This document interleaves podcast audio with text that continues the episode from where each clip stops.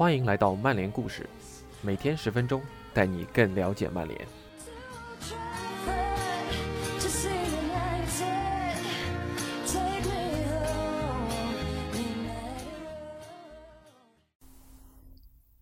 本赛季转会期签下了范德贝克之后，当时的曼联中场球员人数达到了八人。无论是打四二三一，还是打四三一二，或者是四三三，中场的臃肿肉眼可见。新赛季的曼联将会排出怎样的中场组合，以及中场将如何运作？尤其是范德贝克的角色定位，各大媒体记者和评论家们都给出了各自的分析，但赛季实际情况却大相径庭。曼联的中场运作以及部分球员的角色定位，并没有按照原先预想的进行，或者取得预计的效果。这里面毫无疑问有着季前赛几乎被压缩至没有，无法有效进行人员和技战术打法磨合的原因。看起来索尔斯克亚也只能寄希望于上赛季后半阶段的中场组合能够延续既有战术的配合，但事与愿违，马蒂奇和博格巴都因为各种原因。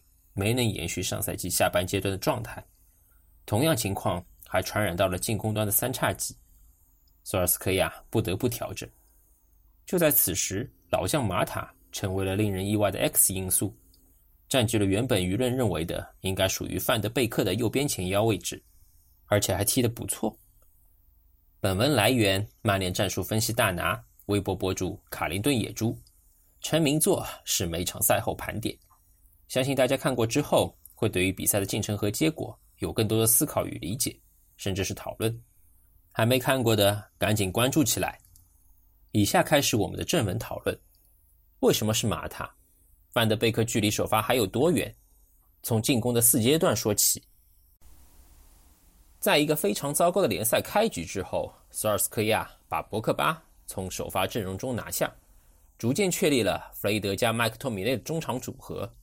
两名蓝领中场能够提高球队在转换阶段的侵略性，这也让曼联找回了之前反击冲锋队的感觉。红魔是本赛季英超七十五分钟后进球最多的球队，这点在逆转南安普顿之后更加坐实了。不知道细心的球迷有没有发现一个有趣的现象：在启用弗雷德加小麦克的中场组合开始阶段，索尔斯克亚在右边前卫使用的是马塔。对布莱顿的联赛杯做测试是这样，此后一连几场比赛，无论对手强度如何，在本赛季福麦搭档首发的四二三一的前四场比赛中，曼联的右边前卫均是马塔。所以，为什么是马塔？现如今的马塔又能够给球队带来什么呢？马塔是一名中场属性非常明显的球员，随着年龄的增加，他的位置逐渐后移。其实这并不奇怪。因为马塔需要寻找更多面向球门持球的机会，而他现在的身体在进攻核心区域站不住，所以主动也好，被动也罢，深度回撤持球的踢法是目前最适合马塔的踢球方式。在一年前兵败纽卡斯尔的那场比赛中，野猪批评了马塔的表现，因为彼时的他做了太多类似的回撤出球，但是压根没有意义。首先，纽卡斯尔并没有对曼联中场进行出球压迫。其次，他做的这些活其他球员也能做。为什么一年之后面对同样的对手，马塔就火了呢？理由也是相同的。其一，纽卡并没有务实的摆出双层大巴等我们进攻；其二，福麦组合在出球端也需要更多帮助。这种情况下，马塔的回撤就是有意义的。他既能给到双后腰额外的出球点选择，甚至干脆加入后腰的行列，自己完成出球、转移、梳理进攻方向等原本属于博格巴的工作。除了回撤出球之外，马塔和布鲁诺这两名技术型前腰能够在核心区域完成快速传切。也许两人都不是能够在核心区域站稳持球的类型，但是两人球商接近。往往能够踢出令人眼花缭乱的连续一脚传切配合。现代的足球研究会将一次从零到有的进攻分为四个阶段：后场出球、推进至进攻三区、创造机会、完成终结。马塔在前三个阶段均能为球队提供帮助，这就是他上位的理由。年迈的马塔正在用他的经验来帮助球队，成为球队前后场重要的粘合剂。不过，马塔叔叔毕竟已经三十二岁了，在这个艰苦的赛季，我们不能奢望老将时刻保持高光表现。相信很多魔迷都在期待今夏的标王范德贝克能够迅速融入球队。那么，贝壳能否打马塔的那个位置呢？其实，观察索尔斯克亚的首发可以发现，我们前面提到了，当索帅挑选弗雷德加小麦克时，他会启用马塔；而他选用博格巴时，他往往会选择三名具有前锋属性的球员：马夏尔、拉什福德、格林伍德。这里体现了索帅对于阵容平衡的考量。那么下一个问题也随之而来：范德贝克究竟是被视为一名中场，还是一名前锋？虽然范德贝克迄今为止的职业生涯一直在踢中场的位置，但他是一名前锋属性的十足的球员。他习惯出现在核心区域。但是与布鲁诺和马塔类似，范德贝克同样不具备在核心区域持球进攻的能力。那么很明显，八幺八能做的，范德贝克也能做到。想必这就是索尔斯克亚在之前提到的“优秀的球员总能踢到一块去”的意思吧？范德贝克能够在核心区域完成小球串联，并且他也能完成类似布鲁诺在古迪逊公园的前插头球攻门。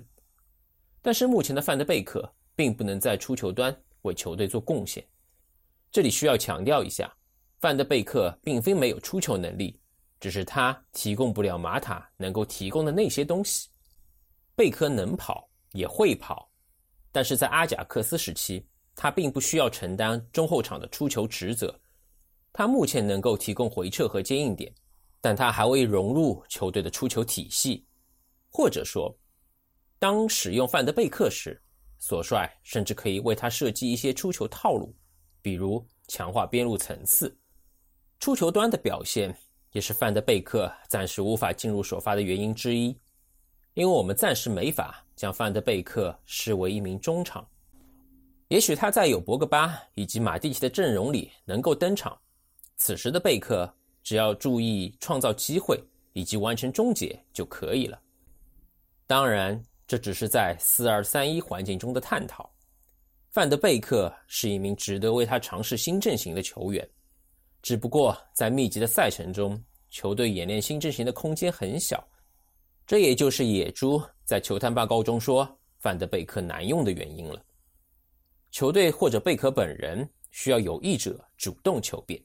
从短期而言，范德贝克自己主动融入球队方为上策。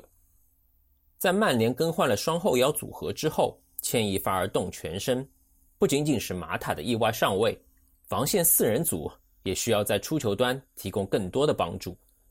而此时，卢克肖的伤病可能会在短期埋下不小的隐患。如何在出球端更好的协助 FM 福麦组合，这也将是索尔斯克亚在下一阶段的主要课题。